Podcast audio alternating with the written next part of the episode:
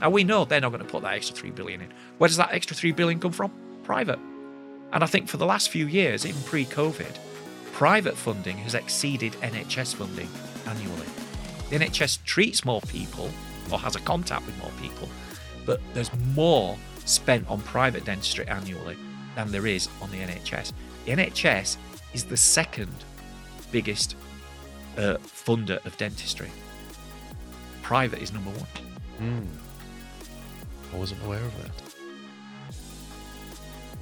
It went from being, I'm going to do foundation training because I need to do it or want to do it and I want to learn the skills to become a good, competent general practitioner and go into dentistry, to something that, well, I don't really want to do this anyway.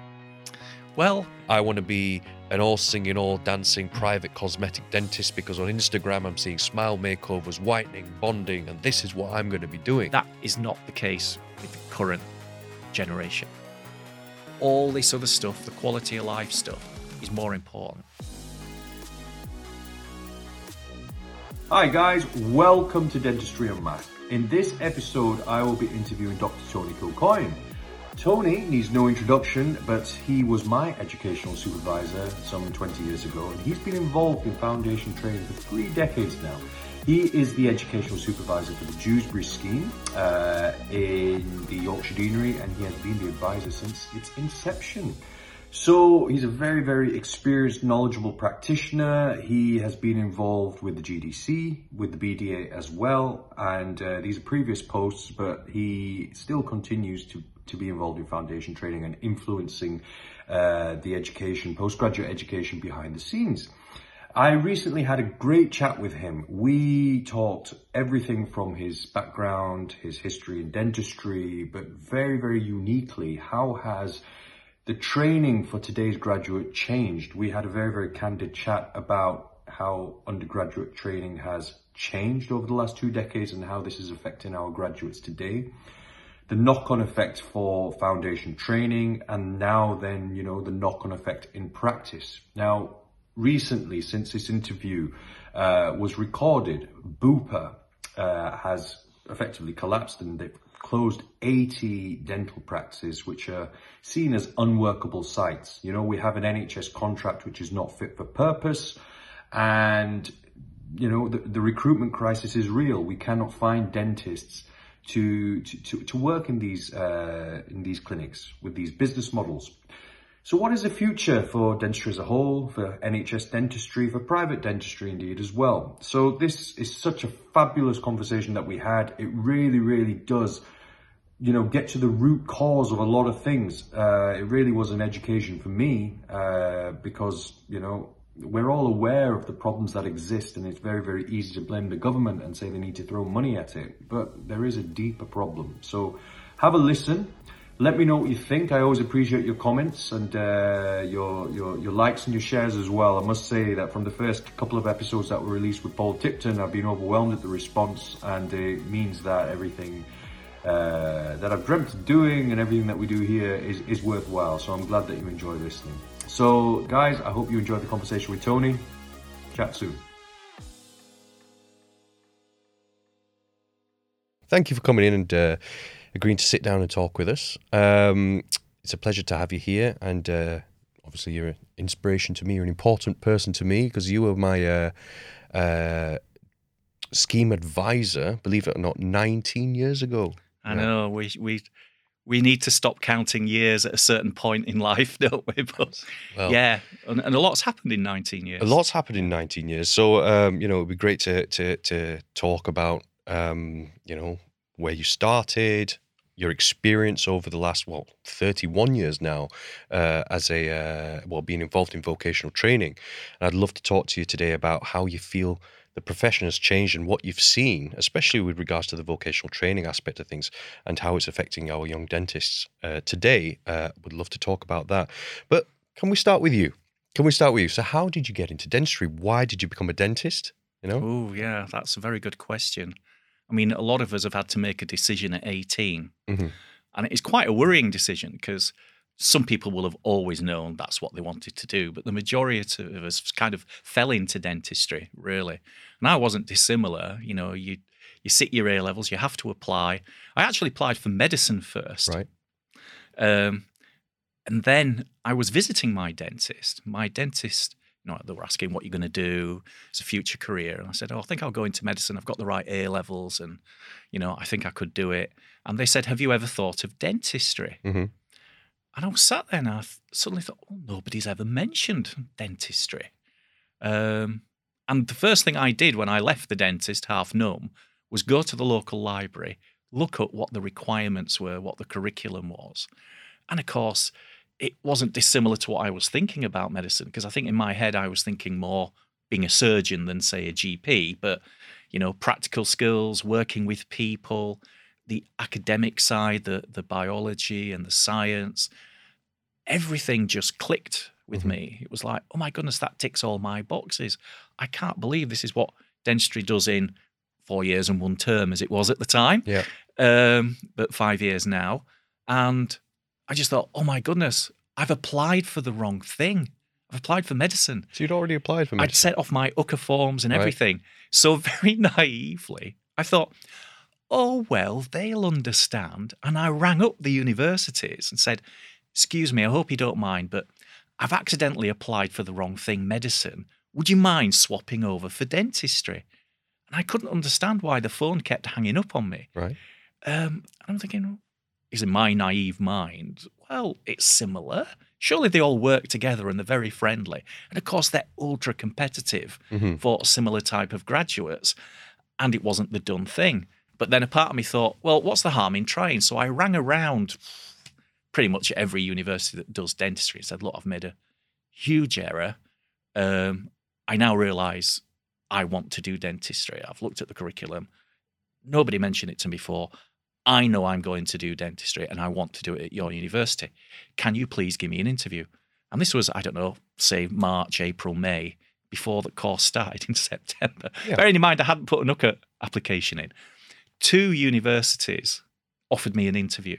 Right. I think they were just curious about who is this crazy person of their own volition, just phoning from home at the university and saying, Yeah. Will you consider me? I've made a huge error. I, I acknowledge that, but I now know this is what I want to do. Is it fair to say, um, was dentistry seen as a backup option to medicine in that era? Oh, I mean, usually, because in the end, I did get in and I was living with some medics. And of course, you always get teased that you're Yeah, a failed absolutely. medic doing dentistry, Yeah. you know. And then I would tease them and go, Well, have you looked into it? Because there's, there's not a lot of overtime. We're not doing like midnight shifts and weekends, you Yeah. know. And so we would always sort of tug at each other. I think there was probably a little bit of academic snobbery, perhaps, Mhm. at the time. And in sports, how competitive medicine and dentistry are Oh, in- in rugby yeah. or anything else, you know. What was it then about dentistry that made you think, as an 18 year old, I need to do this for the rest of my life? Well, yeah, my my other option was to be an actuary, um, just because I quite liked figures and. But when I looked into the detail, just something about you're right about dentistry excited me, and I think it was the working with people, and being very scientific and being very practical.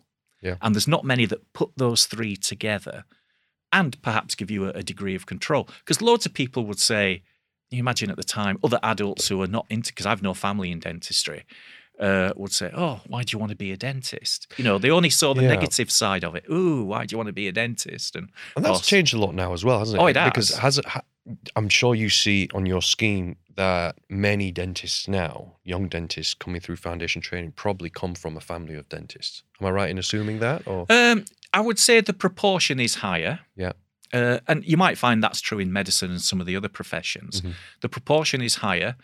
Uh, it's interesting though. I suspect there's probably an equal number where they were advised not to go into dentistry, Yeah. or they saw their parents come home, you know, stressed, and yes, maybe have a nicer lifestyle, but there is a personal price sometimes to pay for that, and they would sort of see that. Certainly with my children, because they all thought, oh, we'll take the easy option. When they say work experience from school, see what job you'd like, all of mine go, oh, I'll, I'll come to your practice, dad. And uh, I go, if you come to my practice, I'm going to make you do stuff. Yeah. And I would get like models out and I'd do a crown prep. I'd make them, well, do fillings in cavities that I'd cut in models and I'd get them to play with materials and all. Of, And all of them actually did did quite well. They saw the job as it was, didn't set them on fire. No. Didn't set them on fire. And so I think maybe subconsciously or directly, I thought, no, I want you to pursue something that you'll be happy in. Because there'll be stresses in anything you do. But if you don't love what you do, it will eat, eat you away. So you have to find what you like. And even for them at 18, how do you tell? You Mhm. don't really. No, and that's what that's what's what's really interesting that you knew that you really passionately wanted to do this at eighteen. Yes. yeah. So what did, what did your children end up doing? Are they gone into dentistry? So uh, all my three children are now adults. Yeah. Um, at the moment, one is in Japan teaching English. amazing. Uh, one is in America, and I think he'll stay there permanently. Yeah. So and my, and my nice. eldest son, Daniel, Yeah. his, his job is he does music production. So they're all doing non-dental stuff, but they're doing what they're passionate about. And, Yeah. But look how diverse it is, and I think that's the thing about today is there's a lot of opportunity. Yeah. There's a lot of different things you can do.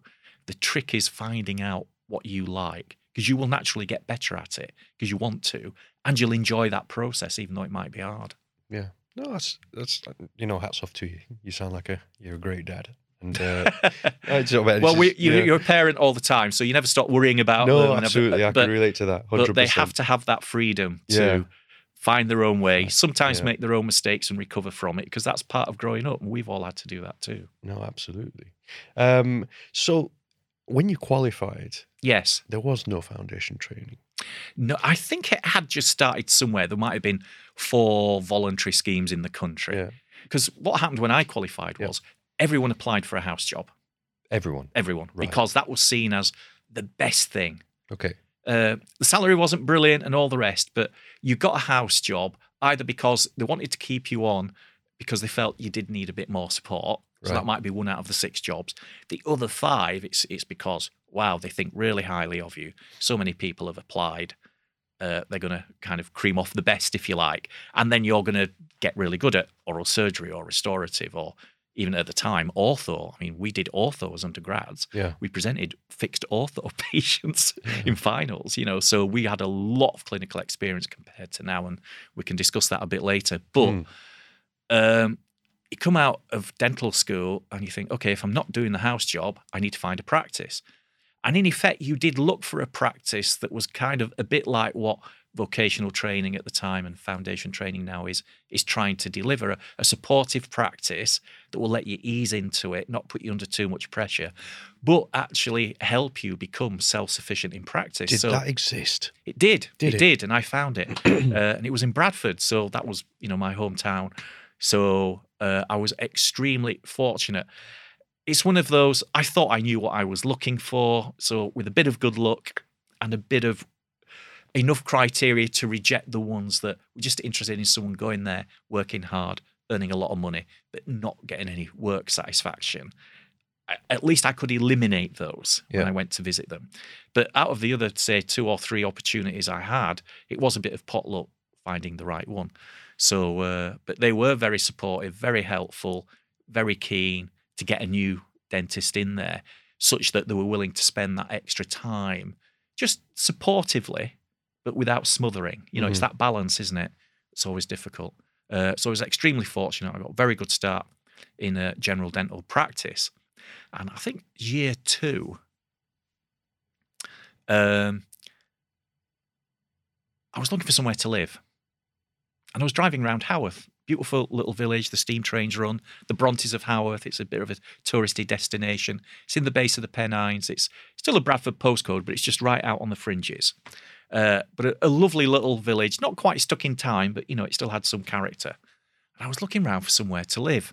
And I drove past this um, old hairdressers for a for sale sign on it. And I was laughing to myself because I'd just been on a course where they were saying, um, and the ideal place to have a dental practice is, you know, on a main bus route, Yeah. near a doctor's or a post office, uh, reasonably easy to get to for a community, blah, blah, blah. And I was laughing to myself because as I drove past the hairdressers, I was thinking, oh, that meets all that criteria, but it's a hairdresser's. And then, but I looked around, I didn't see anywhere suitable for a home. And uh, I went back and I thought, oh, I'll just look, see how many dentists are in Haworth. It's a nice place. Um, there's probably two, three, four. It's probably over dentisted because, you know, it's great. And I looked up zero, Right. no dentists. I'm thinking that can't be right. So I went and checked the lists again. I phoned up Bradford Council and go, uh, I'm, I'm not sure if I'm getting this right, but I'm not showing up any dentist in Haworth. Surely there's a dentist in Haworth. I'm like, well, there used to be one 20 years ago and he died. Uh, and there's not been one since. Everybody goes to Keighley, Right. which is the next big town. And it is a big town, 60, 70, 80,000 population. Of course, there's two or three practices. And now today there's two or three big corporates, you know, but it's that. So every it acted like a, a draw for all the villages in the area would go to uh, Keighley for their, you know, medical, dental, whatever. So I suddenly thought, oh my God, that would make a great practice. So I went and had a look and see what price they wanted. And it was pretty dilapidated inside. But I just thought, well, if you're doing a dental practice, you're probably going to gut it all anyway, Yeah. you know, and do, set it up for a dental practice. So I thought, I know, I'll, I'll apply for planning permission. So I went to Bradford Council and I said, and because it was already a business, it, it was more like a change of use than it was, oh, changing a residential and maybe there's a bit more hurdles. So I applied for that and I was so proud of myself and I'd agreed a price uh, with the people that if this comes through for a dental practice, I'll pay you full asking price and it will go through and everything will be great.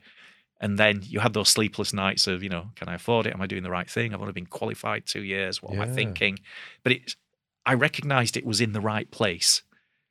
You know, Yeah. they say, don't they now, location, location, location. And it just ticked all. The, so it probably was too early for me, but everything else was right. But a big thing happened next. And this was my naivety, of course, just been qualified two years. I don't know if most people know when you do planning permission, it goes public. Right. Three other dentists tried to gazump it Right. Okay. because suddenly they thought, oh, somebody's Good applying for planning permission. Yeah, yeah. It must have potential. Oh, and of course, if anyone looked at it, it would be like, oh, it's on a main road, main bus route, next to a doctor's and a post office or whatever. you know, yeah, ticks all the boxes. Let's go in and offer more. So, of course, now the owners are ringing me up saying, oh, we're getting all these extra offers above asking price. And, you know, so obviously we're going to consider those. Mhm. I'm like, no, no, no, we had a deal. We had a deal. And we ended up in this Chinese auction thing where you're blindly trying to outbid people that you don't even know what their real bids are. You've just been told this. I'm like, oh, I've, I've opened up a hornet's nest here. And I, I don't know if there was a cleverer way to do it at the time, but I should have been prepared and I wasn't. And apparently, these other dentists, they were turning up with their bank manager and walking them around. And the owners were saying, yeah, we heard the bank manager say, yeah, you can have that loan, no problem. You know, mm. and of course, I'm I hadn't walked around with a bank manager or Indeed. anything. So how, just- how did you nail it then? How did you? Well, I suppose I had to do, I won't say a bluff, but I just had to go in and say, right, look, this is the price I'm paying. It's 20% more than you were asking. You wouldn't have had this other interest had I not applied for planning permission. And morally and ethically and all, you know, I just poured it on. You know this is the right thing to do. And then, of course, they fortunately, they were pretty good people. They came back to me and said, okay, you're right. Uh, and you're not in a chain. You're not waiting for, I did have a bank loan, but it, it was all set Yeah. up. Um, but you've got to complete in six weeks. You've got to do this. You've got to do that. And if you're six weeks and one day, we're going with the alternative. I said, fine. And I Yeah. walked out the door, having no idea if it could be done in six weeks or not. yeah. But of course, I'm on the blower to solicitors and everyone like this has to be done or I lose it. Uh, and I think it was like just the week before it all got done. Yeah. But I was sweating all Yeah. the time. And then, of course, you sat there thinking, great, I've overpaid for this. Obviously, 31 years Yeah, looking back, yeah. I wish I'd bought the whole flaming street of property, you Yeah. know. Why was I worrying about 20% of a relatively low price 30 odd years ago? But at the time, it was everything I had and more. Oh. You know, so to Yeah, me, it was everything. And of course, you then you're looking at it and thinking, okay, this base, place is falling down. what have I done? You know, Yeah. um, They're the best places though. they're the best places. The so, best places. so That's basically, we buy. stripped it out, Yeah. opened the doors, and this was in the days you couldn't advertise. Mm-hmm. These signs on the outside, the letters, I can't remember, they couldn't be more than four inches high. This is specifically for dental practices. Dentistry, yeah. The GDC would say uh, it's it's unethical to advertise. It's this, it's that. It, it demeans the profession. Mhm. The letters on your plate can only be certain height. Um. In the yellow pages, you can only have a factual entry. You know, you can't say you do tooth whitening or whatever it was at the time, or you know. So, and and we're opening up as a squat, Yeah. basically. So I was working part time in one practice as an associate, and then gradually building it up. It's one of those. it's easy now to say, oh, I needn't have worried. But, you know, you borrow all this money, you've rushed it through, you've overpaid, you've gutted the place. Now you're in mega debt. Yeah. And I think the first day we had four patients. And that was literally like doing, I won't say a leaflet drop round the village, but the good thing about a village is gossip spreads quick. So all you had to do was tell half a dozen people and zoom, you know, and you have an open day, you invite people in, have a cup of tea, have a look around, have a chat. And gradually, it took about a year Yeah. for it to become what I would say viable, where I was paying the bills. And that's the thing with a squat, isn't it? You you don't know the time scale of you know the break even, and then obviously you don't know its potential after that. So you are taking a risk. So other things have to be right for you to to sit in there. And then I lived above, so I sacrificed the house. So you found you found a place to live as So well. I found a place to live. Yeah. yeah. And, and of course, people go, "Oh God, you live above." People will be knocking on your door middle of the weekend, and all. that. I found them very respectful, actually, Right. of that. You know, an occasional emergency, yes, but at the time you were glad of the business. You know, so you didn't mind.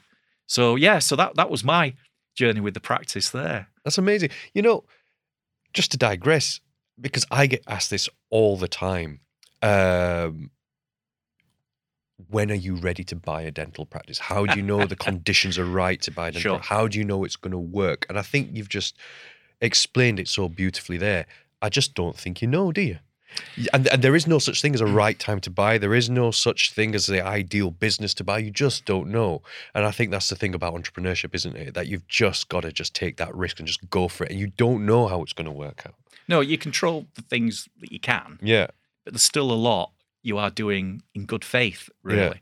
But if the most important things seem to be right, and you might call it a gut feeling, but if it's enough to overcome that fear, then it is probably the right thing for you. Yeah. It might not necessarily be the right thing for somebody else. So, yes, there comes a judgment call where you make that decision.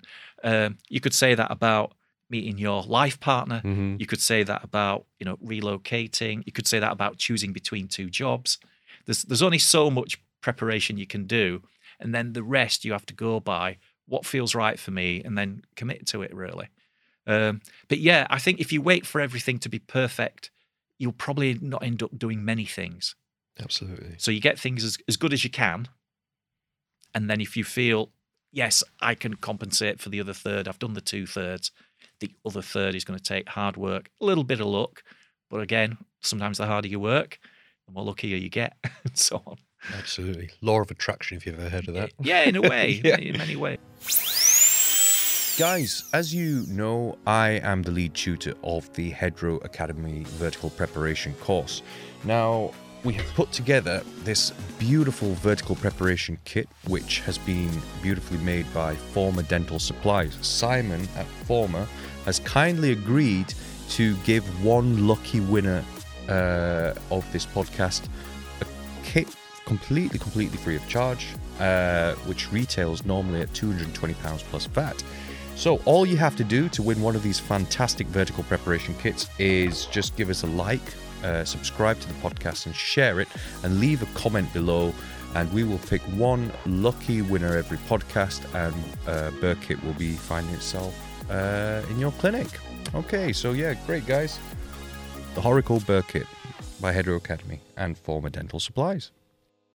You got involved in foundation training initially in what year was that? Oh, well, that was 1991. But just before that, Yeah. uh, so I started in this practice, and I, obviously I had some spare time because it wasn't full time. Yeah.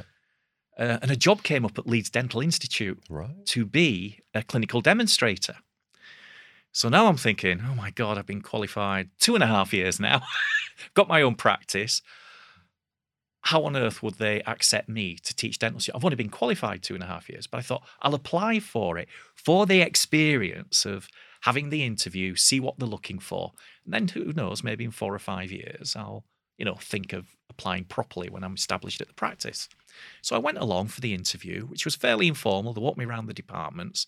Um, and, you know, they would just ask me things about what am I doing now? And I'd be like, oh, I've just bought a practice. And, and you could see them look like, okay, you've been qualified two and a half years. What the hell? And uh, why do you want to do the job? And, and it is true that I did kind of want to share and help my fellow students because I knew what it was like when I graduated. I really appreciated the help Mhm. from the certain staff. we'd always go queue up for and and so on. And um, so yeah, it was just something I felt that I want to get into that. I guess to balance that academic side, there was a part of me that still wanted a little academic stimulation and challenge. Um, and they just, the, I remember one of the key questions they asked me was, "Do you still use rubber dam?" Mhm. I said, "Well, actually, I do. I'm, I'm quite a big fan of it now. Now I've got good at getting it on quick, and my nurses help me with it. Um, I love it." And they said, "Well, when can you start?" I'm like, "Oh, um, well, you know, I thought I don't want to seem too keen, like tomorrow, you know. So I said, "Oh no, it'll have to be a couple of weeks. I've got a lot to organise. I think to myself, I could start next week, but Yeah. I'll say a couple of weeks. Play hard to get a little bit. And they said, um, "Yeah, yeah, that'll be fine." So um, yeah, so how about Tuesday afternoons or whatever? And I said, "Great." So along I went, and I turned up Tuesday afternoon. I thought, "Oh no, I'm going to get." I'm going to be exposed as this big fraud. What do I know? I've been qualified two and a half years, and some student's going to say all these references to me, and I'm going to look like an idiot compared to the consultants because at the time the consultants were on the clinic, you Right. know. So, oh, so of course you get that fear and that dread, that self doubt, you know, eats away at you sometimes. So I went in and I thought, well, I'll give it my best shots, you know, and and I met this consultant, and I won't say any names, but uh, you know, I said, look, I'm just a little bit concerned. I haven't done this before. Can, can I kind of shadow you a bit and learn the ropes? And he goes, sure, I'll show you how to do it. I've been doing this job, you know, and of course, and he's got all these letters after his name, and and you know, I think, oh God, I'm in the presence of a dental god here. I'm really going to learn a lot. And I'll never forget this. The first student that asked for help was for a lining. Can you come check my lining? Yeah. Uh, in the days when they used to do thick linings. And he went over and he had a look. He looked at the cavity. He looked at me. He looked at the cavity. And he said in a loud voice, and I'll never forget this, it looks like a pigeon has shat in that. and walked off. and I'm stood there like, in my mind, my jaw's on the floor, but in my mind, I'm trying to look calm. Uh, I'm looking at the student who's just looked devastated, even though they had a mask on. You could just tell.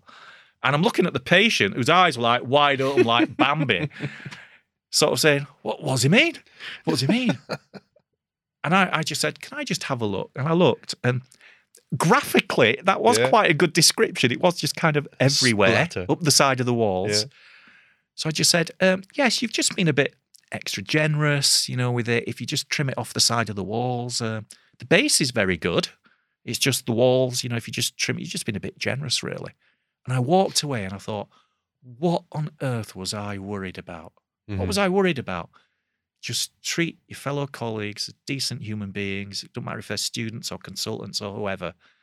I learned very quickly dentistry is first and foremost a people skills activity. Communication, Absolutely. hundred percent. So you got involved in in uh, in foundation training initially in 1991. Is that correct? Oh, yes. So you told me uh, when we were communicating before the podcast that uh, it was voluntary. The role was Yeah, I know. It's incredible, So isn't it? so so please tell me how how did that come about and. What was what was the motivation behind that? What was the motivation behind joining Yes. it? Was it an extension of your time as a Leeds Dental Institute demonstrator? Pretty, pretty much. And again, a job came up. Mhm. And I think it said something like you had to have a minimum of, I don't know, four years experience in practice. And I was like, four and a half. You know, it was one of those, oh my God, I'm sneaking over the line here. Um, and of course, it went reasonably well, but I couldn't do the demonstrating and, in effect, now move to postgraduate training for when the mm-hmm. graduates come out.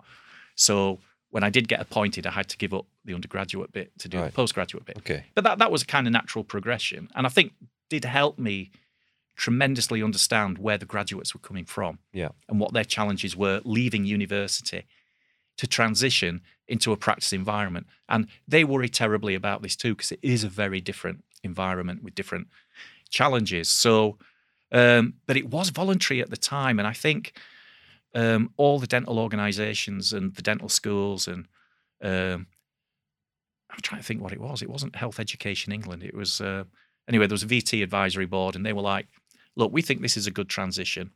We can't make people do it, but we've got some funding to salary them for a year and give them support so they can learn at a pace. So at the end of the year, they're much better prepared for practice." Mhm. And it was voluntary, and I think a lot of graduates, when they graduated, thought, well, that looks quite attractive. They kind of had insight to know that's what I need. Yeah. And although you could have gone straight into practice, again, unless you found the right supportive practice, it could be a disaster. Well, So a lot chose to. And when it got to 75% Yeah.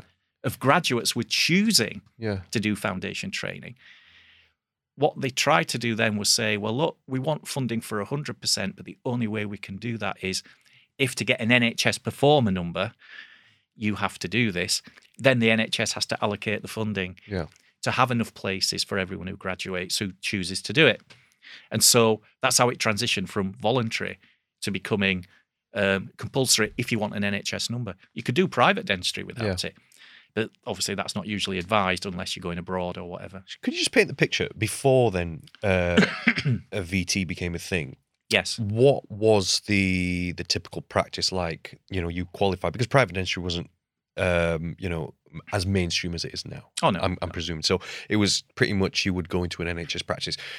You know, the stories of, I mean, it was the same when I first graduated as well. We're going back to 2004. You know, it was typical to see 30 to 40 patients a day. Was that the landscape when you yeah, qualified? So- frightening. yes. It's frightening looking back. I now. know, and I don't know how I used to do Yeah. it, but uh, you know, it used to be a case of you would go from seeing maybe four or six patients a day in hospital, and that's pushing it as a fifth year or It, it four is, and a half it is years, pushing it because Yeah. today they're looking to see two or three, two or three. Or Wow. they're nursing for the other dentist in the Yeah. after the the dental student in the afternoon. Yeah, and and and then to suddenly just go into into into forty patients a day. So surely there must have been some mistakes, and surely there must have been a need for this, and this is why it came about, right?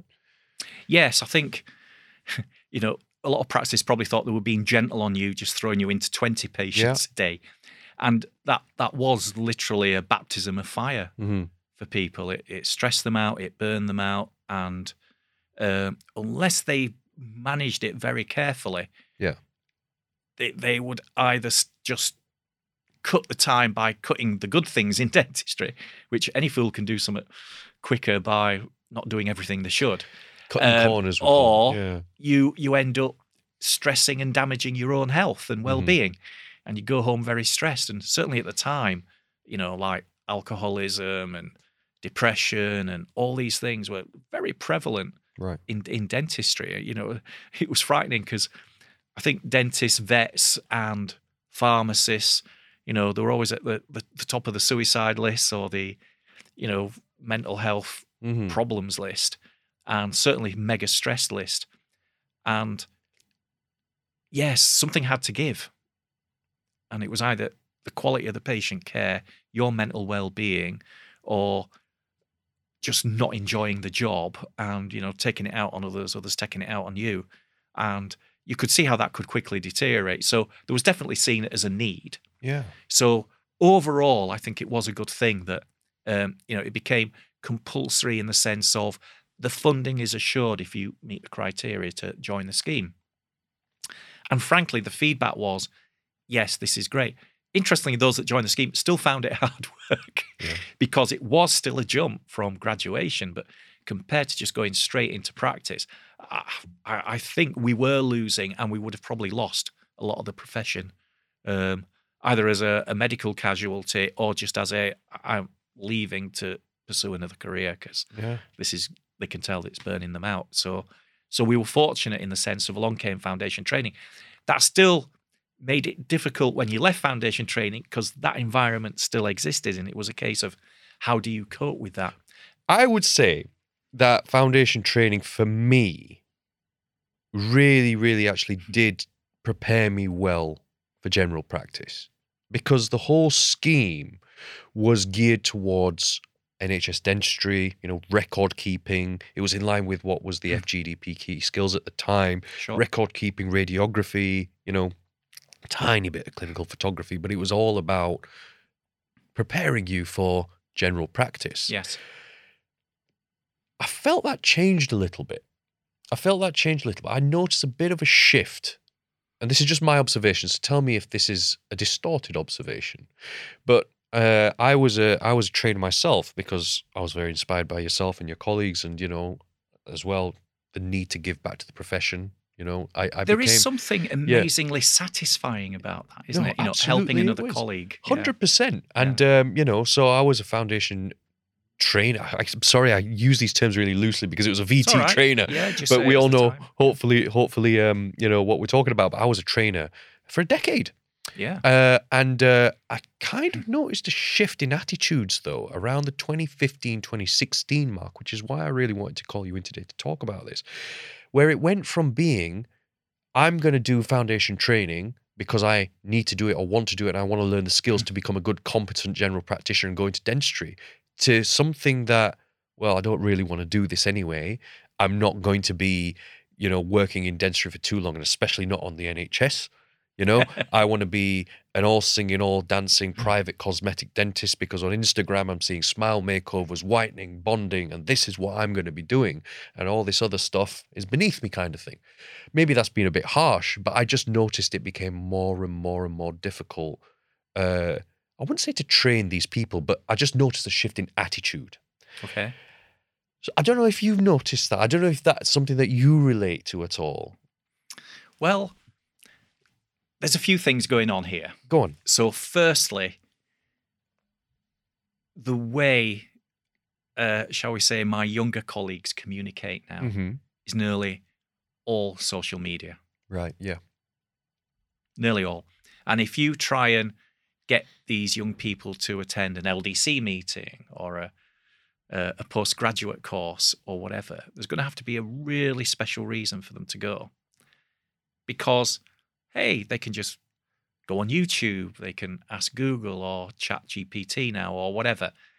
And they're used to doing what I call a, a collaborative approach to their uh, progress now. And traditional stuff like uh, courses, uh, meeting with their colleagues, making uh, definitive career plans. For us, uh, shall we say, more mature dentists, Mhm. Um, work tends to be a big center of our lives, Mm-hmm. very much so. And then we try and squeeze family time and other things in and, you know, relaxing or socializing. That is not the case with the current generation. Work is a thing they do alongside life. Right. It's not quite an add on like the appendix is in your GI tract, but it's certainly no more equal than what's going on. So in their mind, it's a, yeah, I do my nine to five, I do this, it's just a job. All this other stuff, the quality of life stuff, is more important. And I guess there's a part of me that thinks, well, that slightly annoys me because we always put up with extra hours and extra hardship on driving the profession to be successful at work. Mm. And now you seem to be demoting that. But at the same time, our quality of life balance probably wasn't good. Mm. And there needs to be a meeting in between. So I suspect generationally, you're picking this up. Now, the trouble with social media is, as you know, very few people post, hey, this is my big cock up today. Yeah. this is what didn't go well last week. This is a complaint I had. Although actually people do anonymously post, how do I handle this? It's difficult. And they value that input, even though it might be on Facebook, Yeah. which is not always the most authoritative source, but they value that probably more than they would. Uh, I don't know, looking at textbooks or even speaking to their indemnity provider. It- It's interesting, isn't it? There's, there's that shift. Going back to my original question, though, about my personal um, vision, my personal view of how I saw that shift, specifically little things like, you know, on the foundation training scheme, they started to introduce stuff like photography, um, stuff like composite onlays, you know, ceramic onlays. And then I was having foundation dentists come back to my NHS practice. I mean, I've sold that practice now, but at the time it was an NHS practice. And Sure. they're wanting to do this uh, advanced dentistry on NHS patients. No, I see. Yeah. Yeah, you see. So, listening to what you're saying now, you're preparing dentists now to work in mixed practice. Is that correct? I think so. The, Yeah. Obviously, it's an NHS funded scheme. Yeah. Uh, the core of it is NHS. And of course, that's where you're going to get your most basic dental training, be it perio, Yeah. caries, um, just the overall preventive care, you know. And frankly, if you look at what a foundation dentist does, certainly in Yorkshire, I Mhm. would still say let's say 70 to 90% is still focused NHS. Yeah. But there's some things the NHS doesn't do Yeah. that would be beneficial to the patient. And that could be uh, tooth whitening or whatever. It could be that uh, some things have a bit more of a, a cosmetic component. But that is still very good for the patient, but it's just not allowed on the NHS. Sure. And then there are some patients who are choosing, uh, shall we say, more expensive laboratory work or something more advanced. And that has to be done privately. And one of the favourite pieces of paperwork is the FP17DC Mhm. on the NHS. And we all don't like paperwork, but it's actually one of the better designed things because even if you do a paper copy, uh, it's NCR'd, so whatever you write on the top gets copied underneath. It has a basic outline and treatment plan. It has an option for private alternatives, and you sign it at the bottom and give it to the patient. So you're kind of covering uh, certainly the first part of the consent process. You're certainly being very upfront with costs. You're certainly being very upfront with offering some private options. And there is an argument if you don't offer private options, have you got full consent? Mm. because you haven't actually described all the things that's possible. I mean, even for a missing tooth, an implant's possible. You might not be doing it in primary dental care on the NHS, but it's possible, and the patient should know. So, if you follow the FP17DC, the NHS already makes private provision. And it does that in um, foundation training because you have to be prepared for Mhm. primary dental care. I think the other thing is, I think politically sometimes people get stuck on this. Oh, but if it's an NHS scheme, shouldn't it be 100% NHS and all the Mhm. rest? What you have to remember, I think, with dentistry is just zoom out a bit is every single private patient or every single private item of treatment that's done is taking a burden off the NHS system. Because it's already overloaded, it's already under budgeted, it can't cope with the existing demand. If every private patient today had to go back into the NHS system, where's the money to pay for that? It isn't there, it'd be existing resources. Mhm. So suddenly, all these people would struggle with access. Well, they wouldn't have it. And thought this is part of the reason why people are moving private because they'd rather pay for something they want more on their terms. Mhm. Now, in foundation training, to not prepare uh, a young dentist for that discussion and to give full patient choice would actually be lacking in some of the GDC standards when it comes to um, co- consent and doing patient centered care and acting, as it quite clearly states throughout all its documents, patient's best interests. Mhm. Patient's best interest isn't necessarily uh, restricting choice or not mentioning something uh, or referral or whatever. So, this is actually part of patient centered care. Your point about do the younger generation um, have a slightly different focus, and maybe because of social media and because they see more glamorous dentistry being done, they want a piece of that mm-hmm. because it's sexy Yeah. and it's cool. And when they go back to their parents or their friends, and go, "Yeah, I'm on an implants course. I'm learning implants." Whereas if it's, "Oh well, actually, I'm going back to learning how to make dentures fit because I was never really very good at that, and it's really challenging." Don't sound quite as sexy, does it? It doesn't. And I But get it that. might be more useful. I get that. No, I 100% get that. Um, I think the reason why I'm doing this in the first place and talking to, to, to wise people like yourself is because I can just see almost like a layer. Yes, there's that sexy layer, but then there's this level of dissatisfaction, this level of anxiety under the surface. And you've just touched on that, you know, a few moments ago that we're looking at guys now, guys and girls who are 45 to 90,000 pounds in debt by the time they qualify. But then at the same time, and I don't know where this comes from, so I just want to discuss this with you. My generation, maybe your generation, earlier generations, whatever, there was that need, and I think you've addressed that actually. Work is not central to their lives anymore. But if there was that level of debt, there was that need to get the job Mm. done and pay back that loan as quickly as we can. These guys now, I really feel for them. They've got super debts, okay, but then they're looking for jobs where they are if it's an NHS job as their first job because I mean uh, this is I've had first-hand experience of this because uh, this is one of the reasons why I sold my practice actually it was getting so difficult to recruit anybody Sure. who would want to take on a full-time job at 6,000 6,500 UDAs that was way too much they were looking for five days a week 3,000 UDAs as a business owner at the time how could I make that work how could I accommodate a full-time associate who wanted to do Yeah, yeah. 3,000 UDAs so There's an element of slight naivety as well, because you've got to bear in mind they come out of dental school uh, with almost zero business skills. Yeah. And in fact, almost zero financial knowledge, you know, unless they've got that from other family members somehow, or uh, there's the odd dental student that has run their own business, you know, but generally they have no idea, even about pay as you earn and taxes and Mhm. things.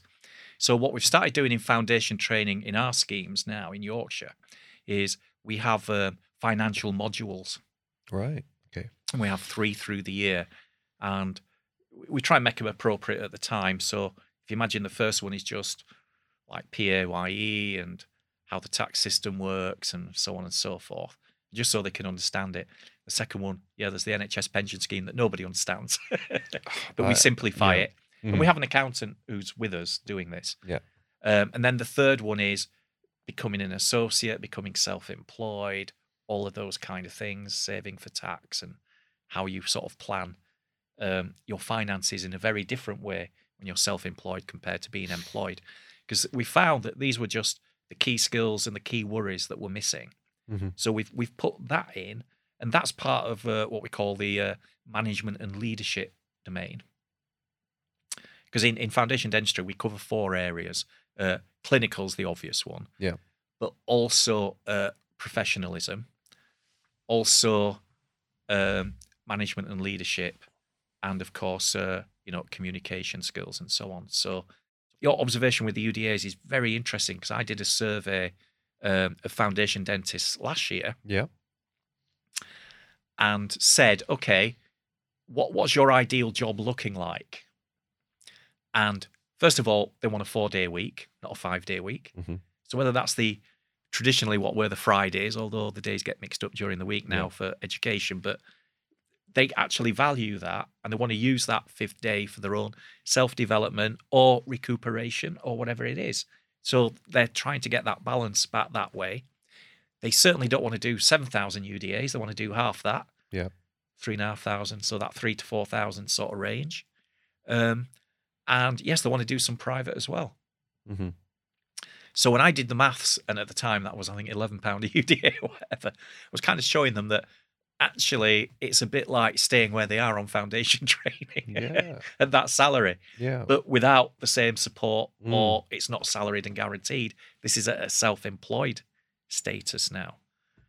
And it was a bit of a shocker for them hmm when I fed that back. You know, this is the reality here of what one needs to do. But you're right. I d- they are not of the mindset of doing seven thousand UDAs. Not the way it's set up now, and not because they're coming in at the bottom end of practice and perhaps getting the more new patients or high needs patients or Mhm. the ones that have been languishing on one one one waiting lists for five years. They might also be the most unreliable and so on. Whereas a practice that um, has a good mix based that has been treating similar patients for a while, Yep. if they have a proportion of those and then see new patients as well, then it, it can balance. But what you what we probably have to do is almost think in terms in our heads that we're almost offering foundation year two and foundation year three in practice, and then becoming what we used to think of as a traditional associate. hmm And I think they need that transition too. Yeah, and you know, it's getting, you know, the transition to becoming that general practitioner, whatever you want to call it, it's getting longer. And I, that's another thing I recall from being a trainer uh, a few years back is the other thing I was observing, and it's not just you know through the VT schemes, it's it's it's from undergraduate level as well. They they they're being trained less and less clinically. Am I, is that is that a correct observation? This is a really hot political topic. Okay, we're not going politics. schools. Yeah. Well, we won't do the political bit. Yeah. But definitely, dental education has changed Mm. massively, and where the emphasis is put has changed massively. And certainly in the past, when you look at, say, the volume of dentistry done at undergraduate level, there's a, a trend that it was higher experience the more years you go back. Now, the dental schools will argue with this because it depends how you count things. So if if you count a root canal treatment as um, in the emergency clinic, you file the canal, and then in a normal clinic, you filled the canal in someone else, Mm-hmm. that will count as a root treatment, even though it wasn't the same person or even the same tooth. So it's got a lot more fragmented. And what the dental educationalists will argue is, well, we're measuring competence. So if if you break down a root canal treatment to, you know, clean, shape, fill, restore, whether it's the same patient and same tooth, or whether they're done as separate events, Mm-hmm. different people at different times, they all add up to the same thing. So as long as we get them there, that's all that matters. But actually, it's not really the same thing. You know, it's a substitute for the same thing. It's a bit like saying, uh, can you imagine if you did the impressions for a dent- full denture on one patient Yeah. and a bite on another patient? On another patient. and a yeah. trying on, and Yeah. suddenly it's like, oh, hang on, yeah, yeah, yeah, yeah. All those challenges, and th- they're not the same as following it through and having a successful outcome. And I have some sympathy with the dental schools because they had to double student numbers, didn't have a lot of choice. The dental schools weren't built for double the numbers. They certainly didn't get to double the staff or the nurses that support them Why do they have to double the numbers? because there became a workforce crisis. Um, can you believe, like in the I re- nineties, they okay, yes, closed yes, several yes, dental yes, schools yes, Okay. because they said, "Hey, prevention's going to work. We're not going to need many dentists in the future." Yeah. At the moment, we can't get enough. Yeah. Can't even have access. There's millions who haven't even seen a dentist. You know, so that's that was totally misplaced because they thought, "Oh, well, fluoride's going to fix caries." And perio, well, people are just going to clean the gums better. And Yeah. what what do we need GDPs for? You know what? That does ring a bell. I remember when I was an undergraduate, uh, and I remember a demonstrator saying to me, "I feel sorry for you guys because you're not going to have any dentistry to do." And I was like, what do, what, what do you mean? And he was like, "Well, you know, people are keeping their teeth longer and brushing their teeth better, so there's not going to be any caries for you guys to treat." And we were all like, really, like, really disappointed. And um, look where we are now, eh? Yes, and- people will always need a and, e- dentist. and even Yeah. now, yeah. you're right. You're absolutely right. They'll always need us. Um, just what we might be providing and what the patient uh, focused needs are will will shift. Hi guys, are you thinking about getting into dental implantology? Well, if you didn't know, I'm one of the founding members of Unique Implant Training. Unique Implant Training is now in its fifth year, and we are now fully Eduqual accredited to diploma level, which is an 18 month diploma, the only 18 month implant diploma currently in the UK.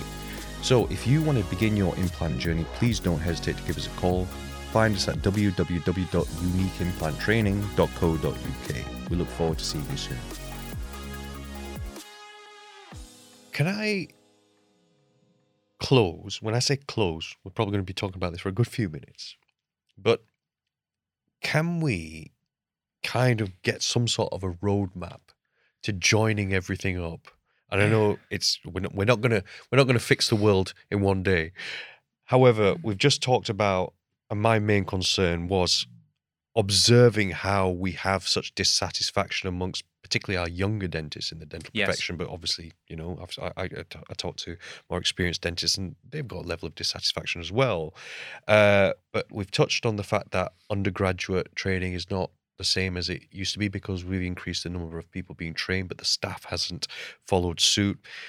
A lot of that training has now moved on to foundation training where a lot of these people are doing procedures for the well people i say lots of dentists are doing procedures more or less for the first time in their training practices. And and then they want to qualify and uh, i say qualify I- i should say finish foundation training want jobs where they're not doing so many udas as we maybe did 20 years ago and i suppose that comes down to is the NHS fit for purpose? Because I mean, we do a letter every year, don't we? I mean, you you you draft it and we all sign it, sir.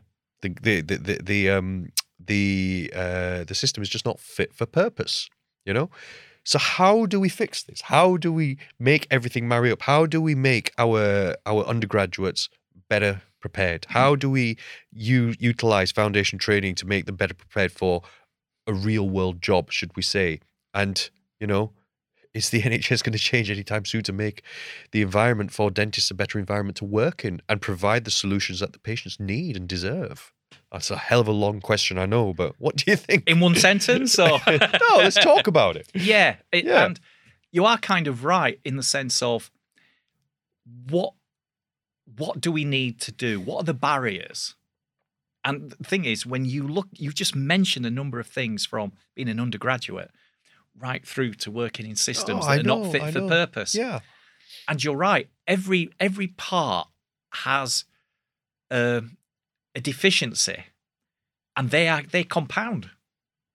They compound Mhm. to make people feel dissatisfied as a profession because they're frustrated.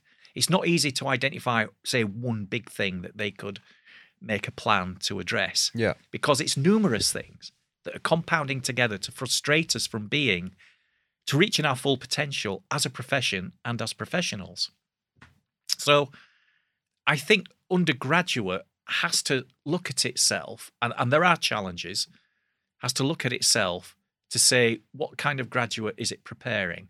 What's it preparing this graduate for? It needs a relook. And of course, do we expect the graduate to be fully clinically competent in all the different areas on graduation? And the reality check, I would agree with you, is I doubt they are. I Mhm. doubt they are. Now, I can't produce exact data for every student, Mhm. but we know as in foundation training, as the consumer of new graduates, that you're right. We're now spending what used to be the first month, now then the first three months, now the first six months, getting them even clinically competent at removing caries. Mhm. Now, when we do feedbacks from foundation dentists, the number of times of I'm now confident that I'm removing the right amount of caries in the right way to have a sustainable restoration. It's on the one hand, it's kind of slightly frightening. Mhm. On the other hand, when you look at their actual clinical experience of doing this, and the fact that it's not easy to know when there's caries near a pulp, at what point do you stop? As three dentists, you'll get four opinions from experience, yeah, you yeah, know? absolutely. Uh, so some things aren't easy. It sounds easy, but it isn't. Get the ADJ clean, yes, of course. But near the pulp, how far dare you go? And what some people leave as caries is mush. And no, that's too mushy. yeah. Uh, and then it's others are like, yeah, I like to drill it till nothing comes away. Well, is that harder than it needs to be? And obviously, the truth is somewhere in between. Mhm. But they're not easy things to do. But I think there's certain things we should expect of a, a dental graduate to be not just competent, but the word is proficient Mhm. to do, so that caries removable, uh, caries removal repeatedly in different situations, consistently well, that will take certain numbers of experiences to demonstrate. And I feel if they were coming into foundation training at that level, and we know that in a kind of more honest and open and transparent way, then we can develop those skills. Whereas we now spend the first month of foundation training finding out where the gaps are in their training, finding out where they're not confident or proficient or even competent. Mhm. Because they might have been competent doing a root canal in fourth year, but Mm. they haven't done it for a year. Mhm. And then suddenly they have an access on a tooth that's a, a different one to what they've done. So all these things, we, we have to actually know what we're getting. And we have to help realistically the undergraduate dental schools deliver that despite being a bit short staffed. I'll tell you a quick story, Yeah. if I may. Um, I remember once, and I won't mention any dental schools or anything, seeing a report where they were comparing the clinical experience of one dental school undergraduates with another. And basically, uh, Dental School B was providing something like 20% more actual clinical experiences pretty much across the board for their dental students. You and I would think, well done, Dental School B. Mhm. Can you help Dental School A in sharing how you've done that so that Dental School A can give 20% more clinical experiences in those five years? What actually happened was uh, allegedly the Department of Health went to Dental School B and says, We're going to cut your funding by 20%. because dental school A produces a BDS that's registrable with the GDC with 20% less clinical activity. And clinical activity is one of the most expensive bits of training to Right. provide compared to lectures or online stuff. So clearly, you don't need that 20% funding. So we're going to cut your funding and you'll still be able to get a degree from your students because dental school A is doing that with 20% less clinical experience. Do you see how that mentality is totally the wrong way around? Yeah. Totally the wrong way 100%. around. But that's civil servants and people in power who control these systems. Mm. And, it, and poor dental school B, what choice does it have if they cut the funding or have the threat of cutting the funding? So I have a, a certain degree of sympathy with dental schools Mm. because they're under this perverse pressure Mm. sometimes. And they don't have the staffing or the funding to do what they know needs to be done. But it's one of them, they can't quite dare admit it because I won't say it's a pride thing, but it's almost like then they're admitting they're not doing their job 100%. And whilst that might be true, it's because they can't. it's not because they don't want to. And so we need that level of honesty. Foundation training needs to be two years. Simple as that. Mm. You're going to have to transition and salary people into two years to make them competent and proficient in good, wholesome, basic general practice dentistry so they can work independently and earn a living. And yes, that means getting a bit more oral surgery experience. That means getting a bit more restorative experience. That means starting to treatment plan more effectively and efficiently. But they need two years because we're spending the first six months playing catch up, especially after COVID, what they didn't get undergraduate level. Mm. It was interesting. Scotland, uh, was it the year before last? They actually stopped graduation for a year and foundation training for a year because they didn't feel their graduates got enough training and experience really? Because of COVID. Mm. So they just paused everything for a year. Now, of course, some of the graduates were a bit annoyed because it's like, great, so I'm not graduating for another year. But actually, at least when they did graduate, they did have that sort of extra years of experience to take into foundation training. But they funded that, you see. Mhm. Whereas England said, no, we're just going to try and make the best of it. So, so there's that. Yeah. And then there's, and what career are they walking into in general practice? And again, I think we have to think about this mixed economy style. Unless they're going to suddenly double or treble the funding of NHS dentistry in England. And I can't see them doing it Mhm. politically. But actually, it doesn't cost that much. They only spend, I say only, three billion. That's including patients' charges. Mhm. You could double that to six billion Mhm. easily. And in terms of the bigger picture of they waste more than that every year. How much of all this PPE scandal and everything, you know, hundreds of billions, Mhm. millions they've wasted, billions they've wasted. You know, three billion, and you could have imagine another three billion, so that's six billion a year. You could have free dental care for everyone. I mean, it just blows your mind. And that and not only that, Yeah. that funds every practice, every dentist, every dental laboratory. They could start teaching and training more dental technicians again, because Mhm. that side is dying. Mhm. You know, who's going to want to train to be a dental technician for very low wage, pushing out NHS work? Yeah. You know, so all of this is all these negatives and deficiencies are adding up Mhm. and they need to be turned into a positive. Now we know they're not going to put that extra three billion in. Where does that extra three billion come from? Private. And I think for the last few years, even pre-COVID, private funding has exceeded NHS funding annually. The NHS treats more people or has a contact with more people, but there's more spent on private dentistry annually than there is on the NHS. The NHS is the second biggest uh, funder of dentistry. Private is number one. Mm. I wasn't aware of that. Yeah, I wasn't aware yeah, of that. and So- it's growing, and it's growing. Well, I can see that it's growing definitely. NHS Yeah. funding isn't growing. No. All right, one or two percent. And I'm not even sure they've paid the last back date from last April yet.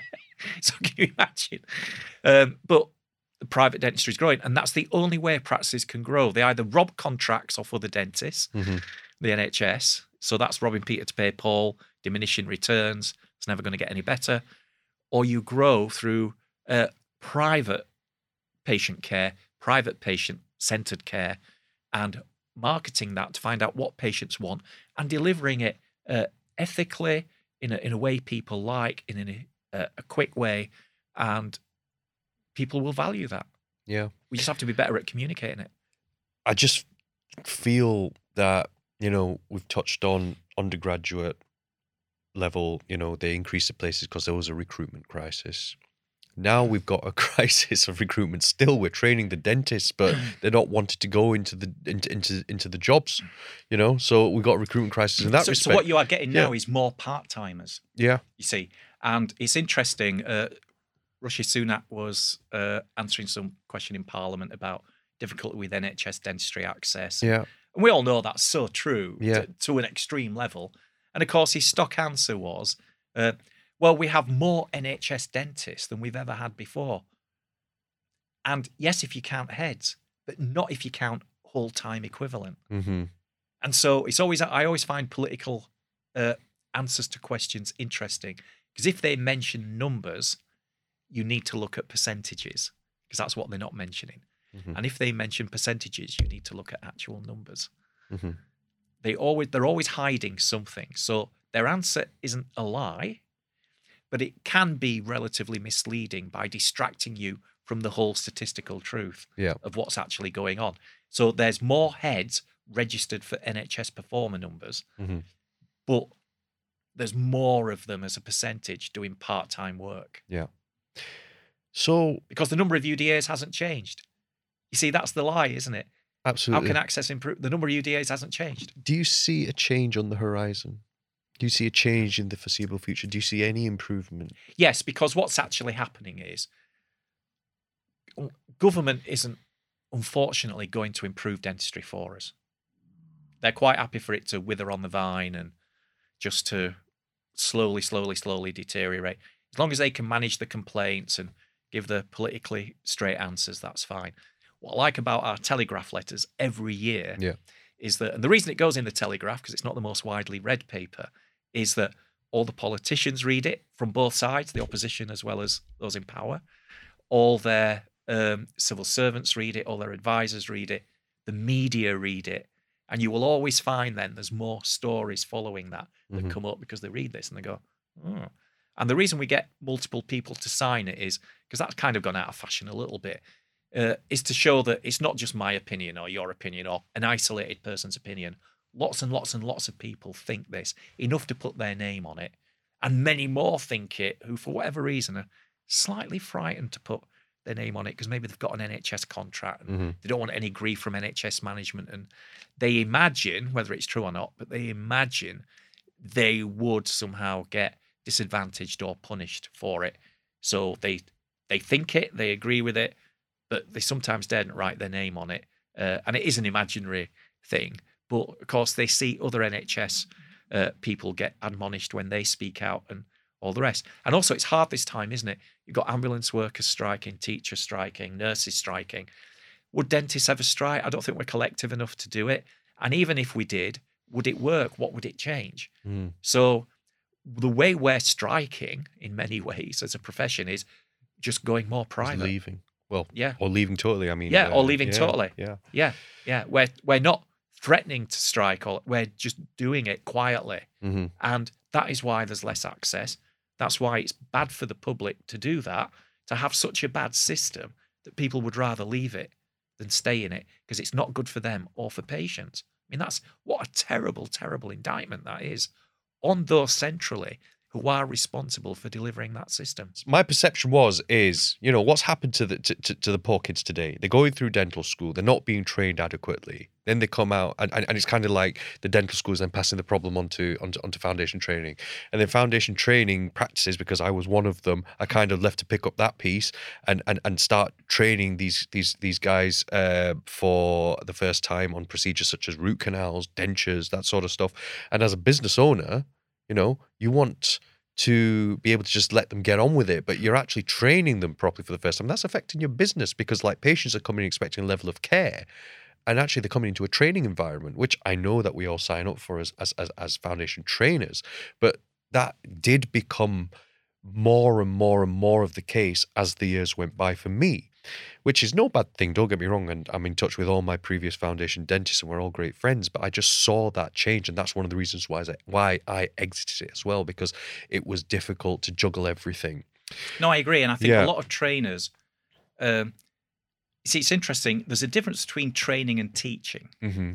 So, certainly for foundation training, we were looking at having, even if it was low skills in something, but building those up. What we're now finding is you're having to teach the skills from scratch. Absolutely. And that was the change. And that, yeah. and you, who's teaching the, you to do that? yeah. That is a, a separate skill. That's why we ask undergraduate schools to do it because it's not an easy thing to do Mm. from going from nothing to something to something better to competent. You know that that is actually very time consuming, quite intense.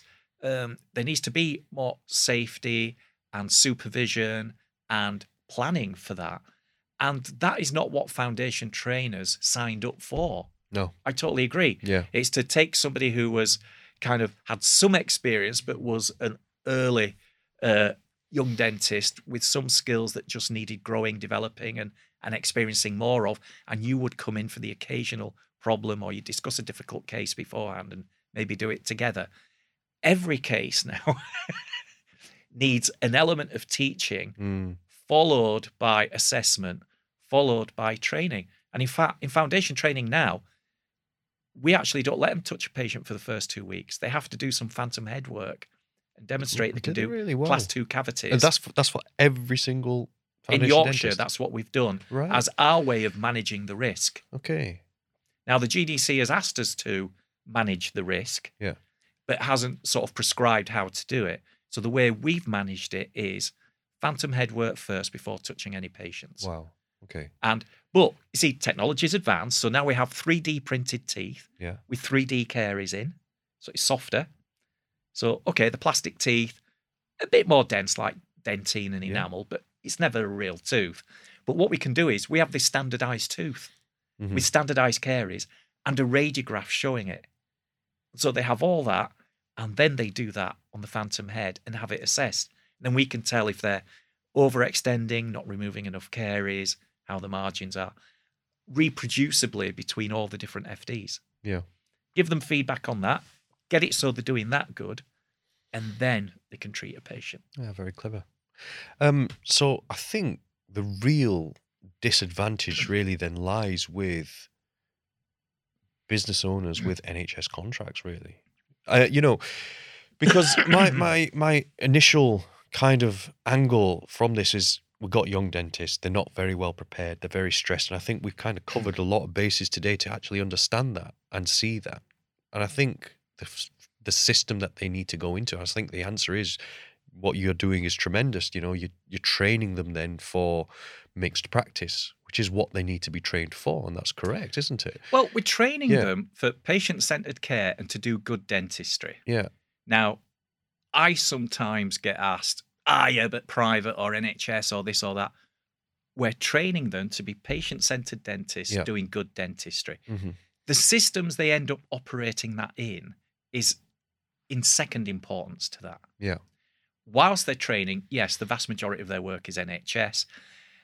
We all know those patients they're treating are getting a private level of time and attention Yeah. and a second backup, very experienced dentist. Mm-hmm. So those patients are actually doing very well.